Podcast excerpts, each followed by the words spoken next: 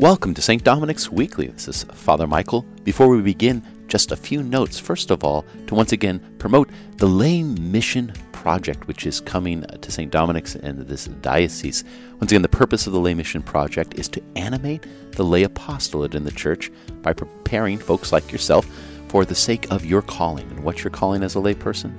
To transform society through the ways you live your faith. It's not necessarily a way to get signed up to do ministry here at St. Dominic's, although that's wonderful, but it really is to transform and bring that sense of God to wherever you are your family, your occupation, wherever the day takes you.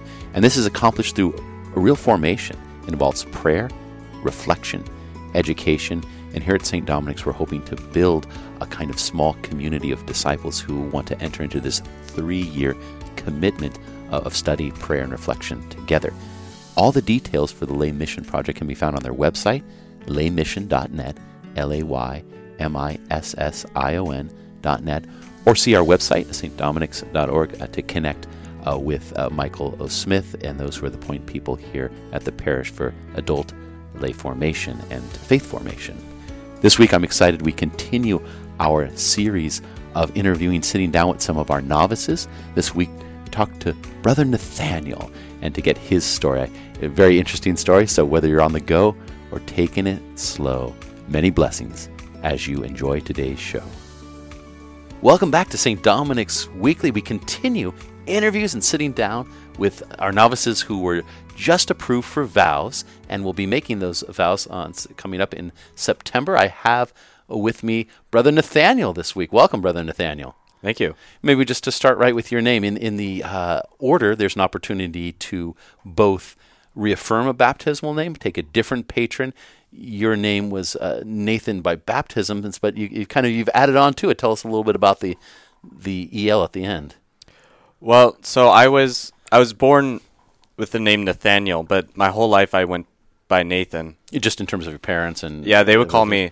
Actually, my they wanted to name me Nathan. Yeah, but my mom thought that Nathan David, which is my middle name, yeah. wouldn't flow. So Nathaniel. Oh, you got a little, you got an extra s- s- syllable. Exactly.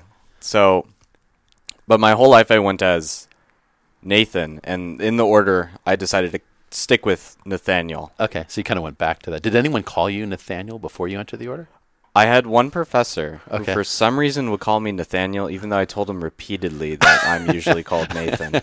okay, didn't quite get the hint. No, no, no, no. So you took Nathaniel, and so that's out of uh, connection to your baptismal name. Is that yeah. right? Okay. Yeah. And then you added you added uh, another name. Um, oftentimes there's a middle name. Sometimes. Yes. So I, I, added the devotional name Maria, mm-hmm. just to kind of remind myself of um, the Marian consecration that I've made. Nice.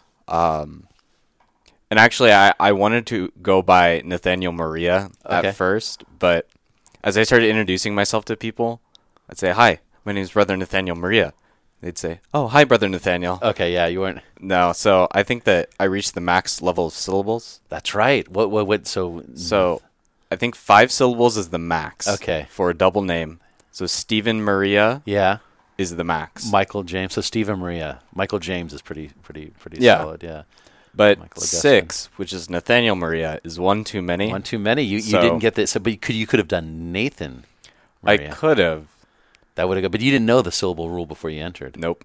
So what's my? So I, I try to. It's interesting because at the beginning, uh, myself, Michael Joseph, you could probably get that, but I, uh, my classmates didn't really. Really. And I didn't insist on it. I didn't really, and so yeah. kind of just it was like when you made vows and like for like a week in novitiate, we were trying to do Michael Joseph. Some people were, if you go Michael Joseph MJ, I wasn't big on uh, MJ. No, like my, Michael James is exa- that's the yeah exactly. That's not not what I would like. Michael James. Uh, I don't know if he gets any of that really, but from yeah, Brother Elias. For, for, from Brother Elias. Yeah. Does, does Brother yeah, Elias give hard with it? MJ, well, Brother Elias, Michael James is not the only target of Brother Elias. Is fun from time to time. So tell us, uh, where you from, family, uh, and how you connected with the Dominicans.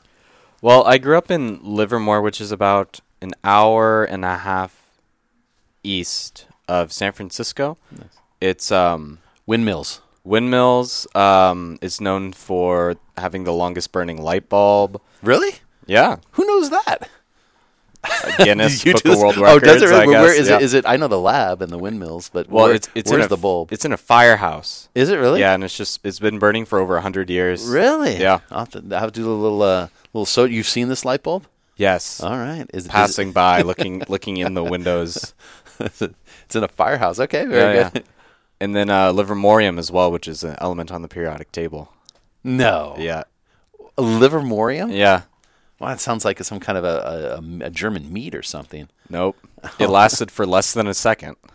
And that's it. Yeah. And it's a, it was a creative. Highly unstable. Yeah. It's it's it's one of the um, artificial elements. Okay. Um, Wow. And they, but it didn't didn't do much. no, it's just so unstable that it broke down after less than a second.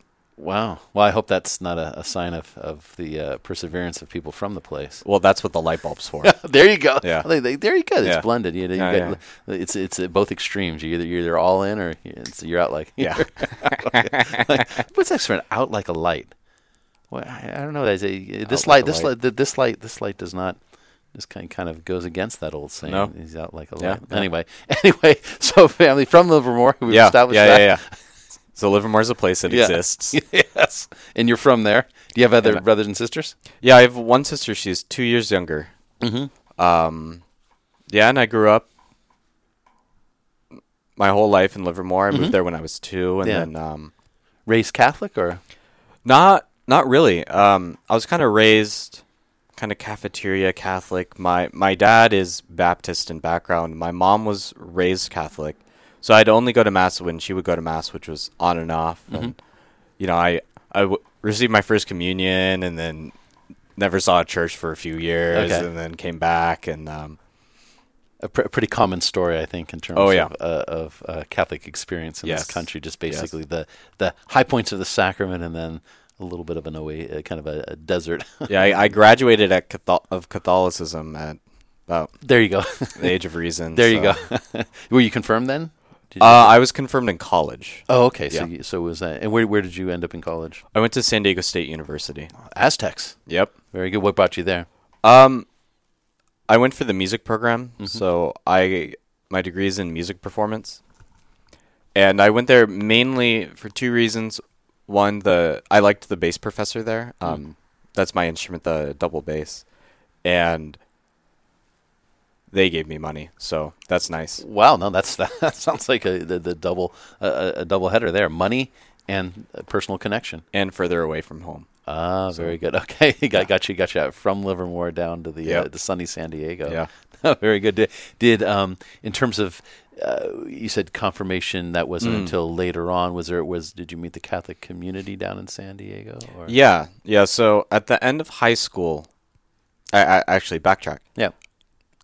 At the beginning of high school, I fell away from the church, mostly due to intellectual reasons. I, I couldn't square away the idea of God from what I was learning about the world, um, the complexity of the world. Kind of science. Uh, Exactly, focused? exactly, yeah. Uh, The- faith the- and, re- uh, science and faith kind of questions. Exactly. Yeah. And so that caused me to fall away from the church at the beginning of high school. But towards the end of high school, you know, there were different things going on in my life. I wasn't having it too good of a time. And th- th- those kind of longings that we have Mhm. for something transcendent Yes. um, started bubbling up, and I needed that to be addressed. And so I started looking around, and um, eventually I started to encounter the intellectual tradition of the church, and that's kind of what brought me back. Nice. Was there a particular thinker or writer, or just kind of in general the church fathers kind of thing, or theologians? Well, I read um, now Bishop Barron's Mhm. book Catholicism, Nice. and there he he lays out the the traditional philosophical view of what God is. Yeah. Um, he was specifically getting it from Aquinas, uh, God as being itself, and that to me made everything click because it seemed so reasonable, Hmm. almost undeniable. If you- Compelling, compelling in that way. Yeah. yeah, Yeah. yeah, and so that really that really made everything click. Nice. And this is in high school. You're having this kind of mm, more intellectual, if you will, desire welling up about trying to kind of put together the foundations of the universe and exactly existence yeah and things like that. Yeah, and, and and my own place in it. Sure. as well. nice. You know what what am I doing with my life? Kind of the questions: How can I have a good life, and how can I waste my life? Nice. So it sounds like you had that kind of. It. But then, how did the music aspect really? Because did you play bass or any musical instrument but before you went to college? Oh yeah, I Yeah. I started playing the bass when I was 11, Oh, okay. and that that was something when I started playing the bass, I really desired to do that professionally. Now, a double is a is a large. Like, how did you end up? What, what did you did you draw the short straw or something? No, well, I, I chose it because I thought it sounded cool. Yeah. But I think psychologically, deep down, what was going on Yeah. was I was small, high pitched, Ah, um, and so I wanted the big instrument, the low pitch. So it's kind of yeah. kind of blended. Oh, Yeah, okay, nice. So so early on, and did you was it an instant attraction kind of as you began to play, or or did you kind of have to struggle with it and get get kind of nudged and persevere in it? Well, when I, I played violin before, Mhm. and I was terrible at it, and I didn't like it. Yeah. But then when I started playing the bass, it, I moved from having a whole bunch of violinists around me that actually liked the instrument to me and another guy named Timmy Okay, playing bass. okay, and so eventually I I realized, hey, I, I could do this. Okay, And So that and I found some some really cool YouTube videos of bass players, and that kind of inspired me to practice more. and practice more, and not only practice more, but want to do it at an advanced level. Yeah. Nice. And and, and uh, going to San Diego, did how did that that go for the performance piece of it? Oh, it, it went well. Um, Did at any time you, th- you think you might be professional do it doing it, you know, or Well, that's what I was Yeah. working towards. Yeah. Um, it's interesting in the classical music scene, especially for a performer. There's this really strange progression of you kind of go to school until you get a job, Okay, and then eventually, if you don't get a job, you get a doctorate of musical arts, and you start teaching, and it. then you start teaching. okay, yeah, very good. And so, the people go into doctoral programs, postdoc programs, and music, essentially buying time until They can get a paid You get a job, doing. yeah. Okay, Yeah. all right. so wh- where were you on that track? I was in I was in my undergraduate actually. Um, by the end of college, I, I was starting to discern out of music. Mhm. Um, as a especially classical performer, a lot of your life is spent practicing Mm. uh, in a practice room, and I didn't really want to spend the rest of my life practicing in a room. And so, You, you have to love the music enough to do that, right? It has to be worth. yeah, and not that. not just the music, but Yeah. the process to Mm. get to actually performing something um, of quality. Sure, sure. and I wasn't exactly. I loved performing. Mm-hmm. I still love performing, but kind of when I saw the sausage being made, Yeah. I was like, uh, maybe not. Gotcha. you got to like the whole Yeah. pro- the whole pro. You got to be all in on the process, not Yeah, just yeah. the the high moments. And then in terms of your faith, you, you kind of Mhm. left the faith. You came kind of intellectually was it was uh, awakened by Robert Barron and kind of looking at the tradition. You entered into college. Did you start practicing the faith right away, or how did that how did that look for you? Yeah, so I I started practicing the faith at the end of high school, and it kind of got off to a rocky start, slowly easing into it. Um, I started going to mass, but then I went on a one of those orientation days at San Diego State, and there they they had booths for like all of the religious campus ministries, and so I found the Catholic one because I was looking for a place to go to mass mostly. And there, I started going to mass there, and I started meeting the people there, and I signed up for a Bible study, which was really great because a lot of actually really good friends of mine still are from that Bible Mm, study. nice. Um, and I also desired to be confirmed, so I signed up for the confirmation program. And um, so I delved deeper and deeper into my faith, and, and kind of what I did. My my freshman year of college was kind of interesting because I had one foot in the kind of San Diego State, in a sense, like party scene, Yeah, and then I had one foot. is that a vibrant scene, by the way? Oh, it's Is it? oh, yeah, it's it's one of the top party schools in the nation. is the it really? Wow, yeah. San Diego's a beautiful place. But oh, it it's- is. Yeah. Wow. Okay. Yeah. So, I, I had kind of epic, epic party scene. yeah, and and so context. My freshman year was interesting because I had this divided life, and by the end of it, I was really tired of that. Hmm. Kind of putting on my college face most of the time, and then I'd go to the Newman Center and put on my Catholic face. Gotcha. Uh, I was just really tired of kind of living that double persona. So I, I realized I had to stick with one. I had to choose one, and so I chose Wisely. wisely. Yes, I I, I, ch- I chose the the Newman Center, and actually, the following year I moved in due to unforeseen circumstances regarding who I was going to live with. Oh, nice. Into the Newman year. Center. Yeah, and and I lived there for three years. Nice. And was that that experience you think formative for your own vocation? Oh, living there. definitely, yeah. As I said, I, I started to surround myself with Catholics my age, Mm-hmm. And I started immersing myself also in the functions of the Newman Center. Um, it helped living there. Um, the year after I was confirmed, I started helping teach confirmation, uh, and I did that through the rest of my college career. I would lead Bible studies, and uh, eventually Focus came to San Diego State, so I was involved in, in the In, Focus in that ministry. things. Yeah, is uh, specific just to- for folks who don't know focus is a tremendous uh, program run on college campuses which eh, kind of peers giving peers permission to, to believe in terms of that. It's young people who volunteer um, and are formed and kind of take a leadership position. Yeah, yeah, and al- also um, recent graduates from college become missionaries, Nice. focus missionaries at the campus, and so their job is essentially, like you were saying, Yeah. to do the peer-to-peer thing, where they're on the same level with you, but their full-time job is to share the faith. nice and is that where, where you kind of get the connection with maybe dominican life was born for you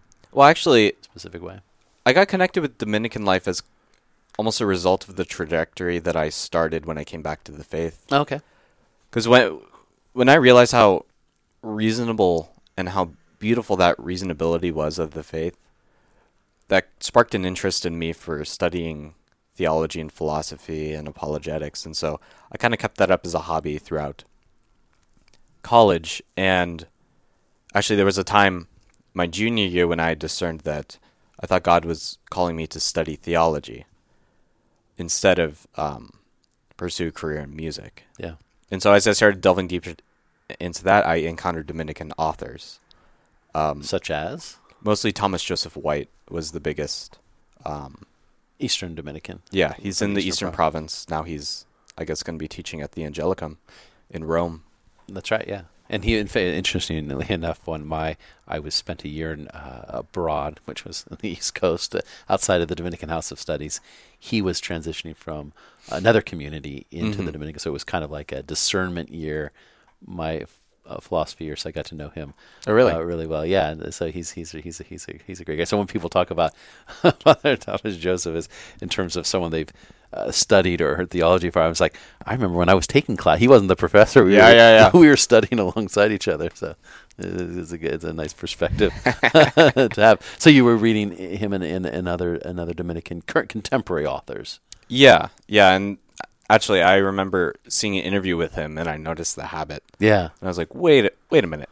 And I, I got a book.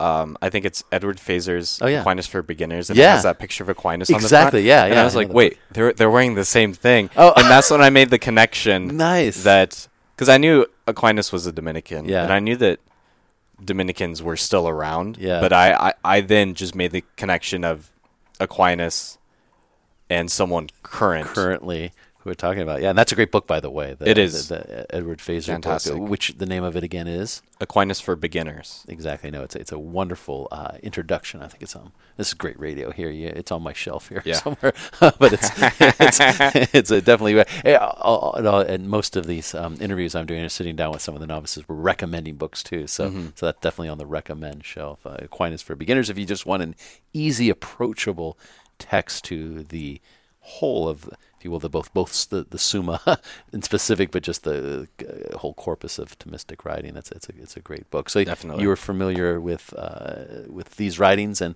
so you've already the seed the seeds of Dominican life are already being- Exactly, yeah. being planted and, and, and starting to, to sprout a bit. Yeah, yeah. And when when I encountered the authors, I started looking into the order, and about that time, I started um, thinking about the priesthood, Okay. and this really made me think more because I, I was very excited at the idea, you know, being up at like 1 a.m., 2 Yeah. a.m., watching vocation videos for Dominicans. When you should be practicing the bass yeah, or sleeping. or sleeping. yeah. um, but it's just this excitement burned Yeah. in me, and I needed to figure out what that was about. Nice. Um, How did you discover the Western Dominicans, particularly? Did you meet someone, or was it? Are you a are you a, uh website Website. vocation- Oh, Website, web- yeah. website website baby yeah, I started looking into okay, where are the nearest Dominicans, Yeah. Western Province? Where is their headquarters, their mother house, their Yeah. house of studies? And I realized how close it was to Livermore, where my parents live. yeah. And so, as I said, I was already thinking about the priesthood. And so I decided to meet with Father Stephen Maria Lopez, the vocations director. And yeah, I met with him. I went on a come and see retreat and then visited and applied. and the rest is history. Here Now you I'm are. here, yeah. here you Yeah. are. In terms of the uh, the year, did you have any like I don't know doubts, fears, challenges coming into the process uh, that now you look back on and, and see how this year was helpful for kind of addressing or or, or, or coming to, to, to wrestle with those things? Yeah, I I actually wasn't entirely sure how I would handle the life because I I was moving from a college music background Yeah. you know, where so much of my life is oriented towards practicing and performing, and then and then also the social life too. Um, I was very not timid, but I was very hesitant to let all of that go. Yeah. But after being in in the novitiate now for nine, ten months, I've kind of I've definitely grown accustomed to the life. And what what surprised me the most is how much more focused I am Mm-hmm. and how much my attention span has increased. And I think that that's a combination of two things. One is from that this year we don't we have a media fast Mhm. and an electronics fast, so we don't have access to cell phones, our cell phones, or computers except um, for ministry needs. Sure. And so with that, before when I was bored or needed to waste time or something, Yeah. I'd surf the web or watch a show on Netflix. Yeah. But now if I am bored, need something to do, Yeah. the only thing I can do is pray, Yeah. stare at a wall, or read. Okay. and so You've gotten good at staring at a wall then. uh, yes, very good. There's a there's a little spot on my wall where the paint comes comes out, and I, Yeah. I just kind of stare at that from, from my chair. Like looking at shapes and clouds, kind of. exactly, yeah. Very good, Yeah. but no, intensity of focus and and and and uh, not only in the moment, but just even in terms of long term, kind of looking at vocation has been helpful. Then, Oh, definitely. Yeah. Um, it's been interesting because a lot of my uh, preconceived notions about the Dominicans have, have changed a bit. oh yeah. For example, Well, I think going going in, my attitude for what Dominican life is was essentially diocesan priest life Yep. with more study and Gotcha. community. gotcha. But this year, especially since it's a contemplative year, has made me appreciate the need for the contemplative aspect of our life. Mm. That it seems to me that Dominicans are are in in certain respects first and foremost contemplatives, hmm and then the active portion is something that is secondary to that. In the sense that the active cannot exist without the contemplative. Mm. And so how we live that is through cloister, through divine office in common, and through contemplative study and the silence that goes along with that. And it's it's really made me appreciate those aspects of the life and also that that I'm able to do them and that they will form me as well. Nice, and that's foundational, right? It's like the house. You don't see the foundation, but if you don't have a foundation, Yeah, yeah, yeah. house exactly. Yeah, so, yeah, yeah. So that contemplative life, in terms of hierarchy, is not the the thing. No, no one's. I mean, we have our public office, but in terms of our personal prayer, that culture of contemplation, the silence of our heart, the cloister.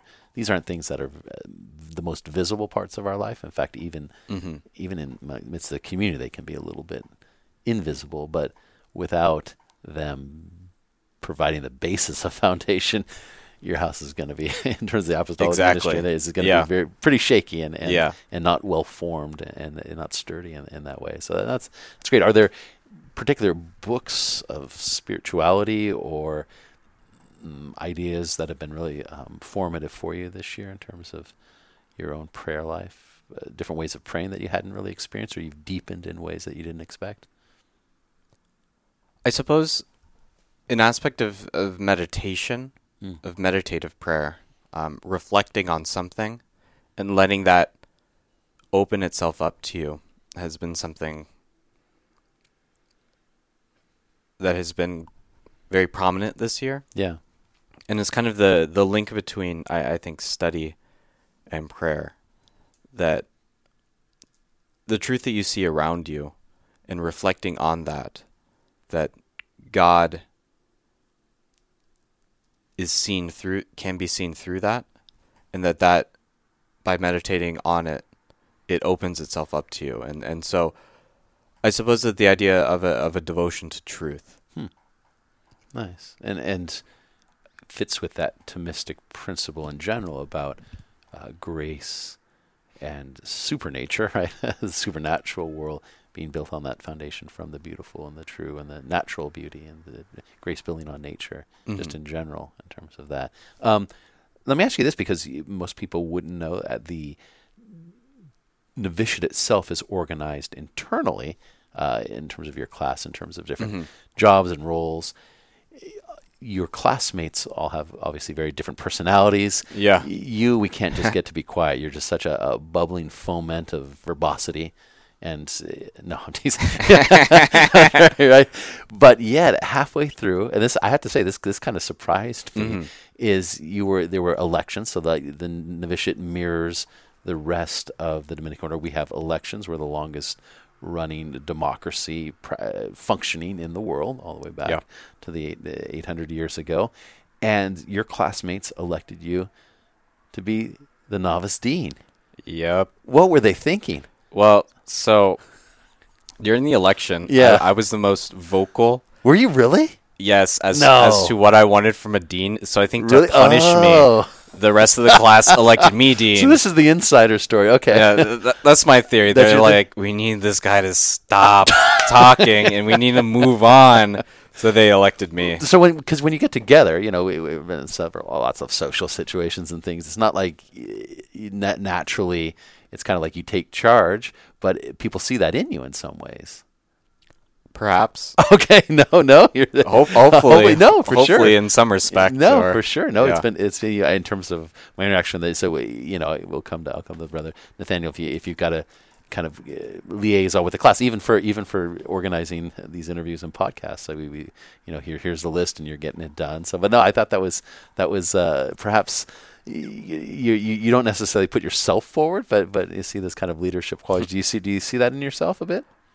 Well, I uh, I'm an Eagle Scout, and so Oh, nice. I kind of have um, some ex- some leadership experience. Okay. But what would you do your project on? What was your what was your I did s- capstone project? um, I did some landscaping involving um native plants at my high school. Okay. Yeah. Nice. And and in terms of the Eagle Scout, do you think that's helpful for religious life? I definitely think so. Just kind of being in close quarters with a bunch of guys, Yeah. But also trying to accomplish something. Yeah. And so coordinating and kind of working with different personalities and different dynamics. Was- Nice. Yeah. Nice. And um, in terms of books for recommending, I've, I've been asking a number of your classmates uh, kind of a theme. Mhm. Books books to recommend to read. We, we you talked a little bit about the Feser book, but other others that you've come across in the, in the course of the year, or even even before this year, that uh, would be recommendable to folks. Well, this year I read through the Divine Comedy by Dante. Oh, so classic. Dante's Inferno, um, Purgatorio, Paradiso. Any particular translation? Uh, the Anthony Esolen translation. Oh, okay, It's okay. fantastic. Is it Um, okay? I think I read the Sayer translation when I when I did it, Dorothy Sayer. But but i- as to was it did it have? You know, what I found helpful in mine was the notes and the commentary. Does does he have? Does it Yeah, have any- so Anthony Esolen's edition has endnotes, and so for each canto, he has a little paragraph describing the whole thing, kind of doing almost a homily on it. So sometimes he'll Oh, draw in different things.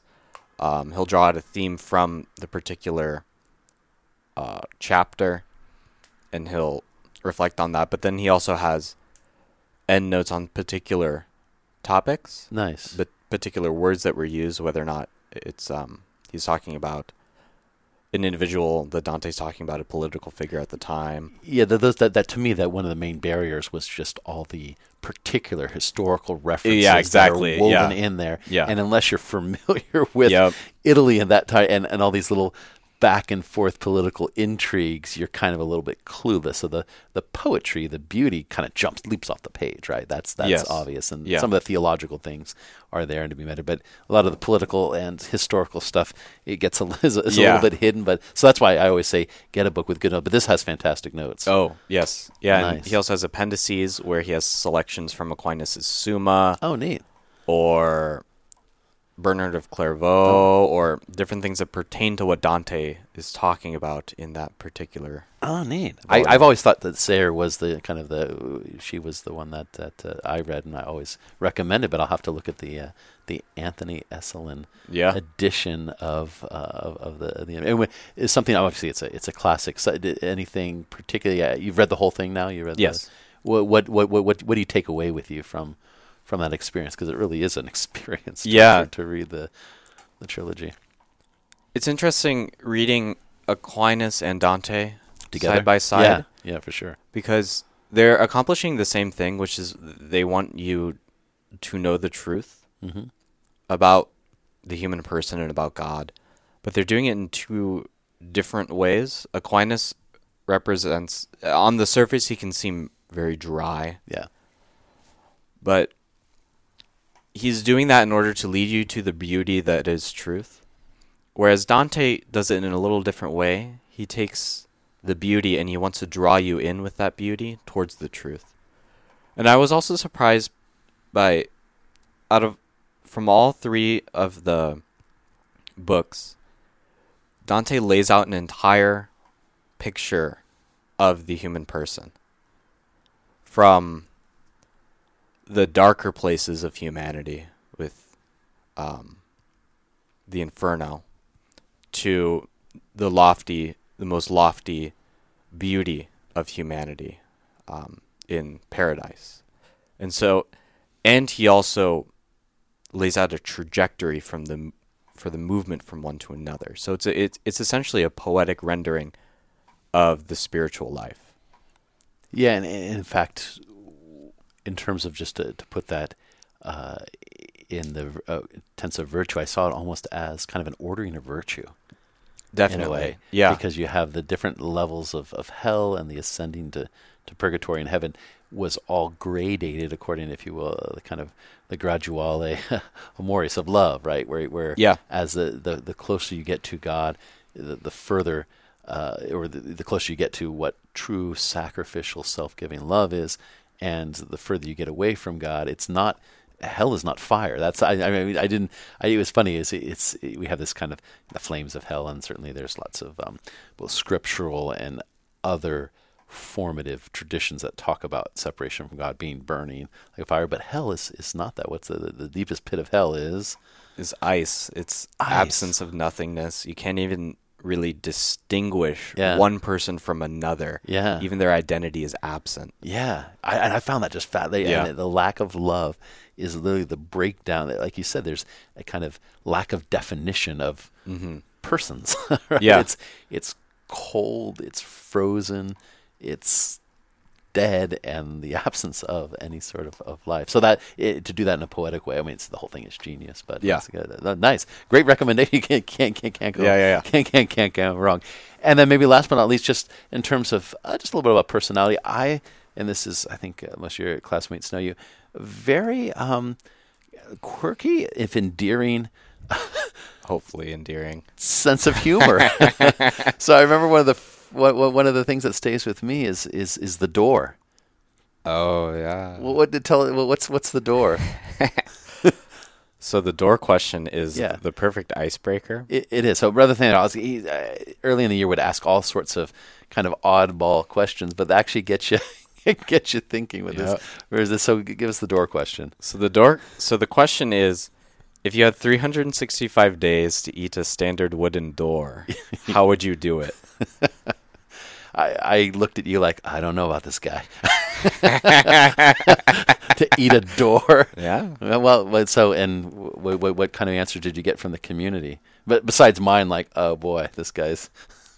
Does this guy take his meds today? what are you talking about? A door? I find people approach that question in two different ways. Yeah. One, they think about it and they answer it, and usually the answer is something like grind it into sawdust and Okay. put it over food. Okay. But then some people just use everything in them to fight the question. Oh, gotcha. and Okay. Just won't answer the question. Uh, how, what is that? What does that sound like, or what is that? Why would I eat a door? I'm oh, okay. Oh, okay. I got you. Yeah, Okay. Yeah, yeah, just yeah. The absurdity of, of, of Exactly. of- Yeah. So, so those who embrace the the absurdity in those two, the absurdity. Well, no, it's been it's it's certainly have uh, as I've gotten to know you this year a delight to, to get to know you and uh, to embrace the door. Yeah, I'm, embrace the th- door, I, I eat think the door. Well, once once I did, I think I was I was in the sawdust camp. I thought you could you just kind of you know you, you sawdust it up and you just introduce it to some kind of that's liquid. definitely the most reasonable. yeah, and I, it's it's probably doable too. Yeah, and it's essentially the equivalent of steel cut oatmeal at by the end of it. Anyway, By the end of it, you just incorporate it into your oatmeal every morning. Yeah, yeah, yeah. Very good.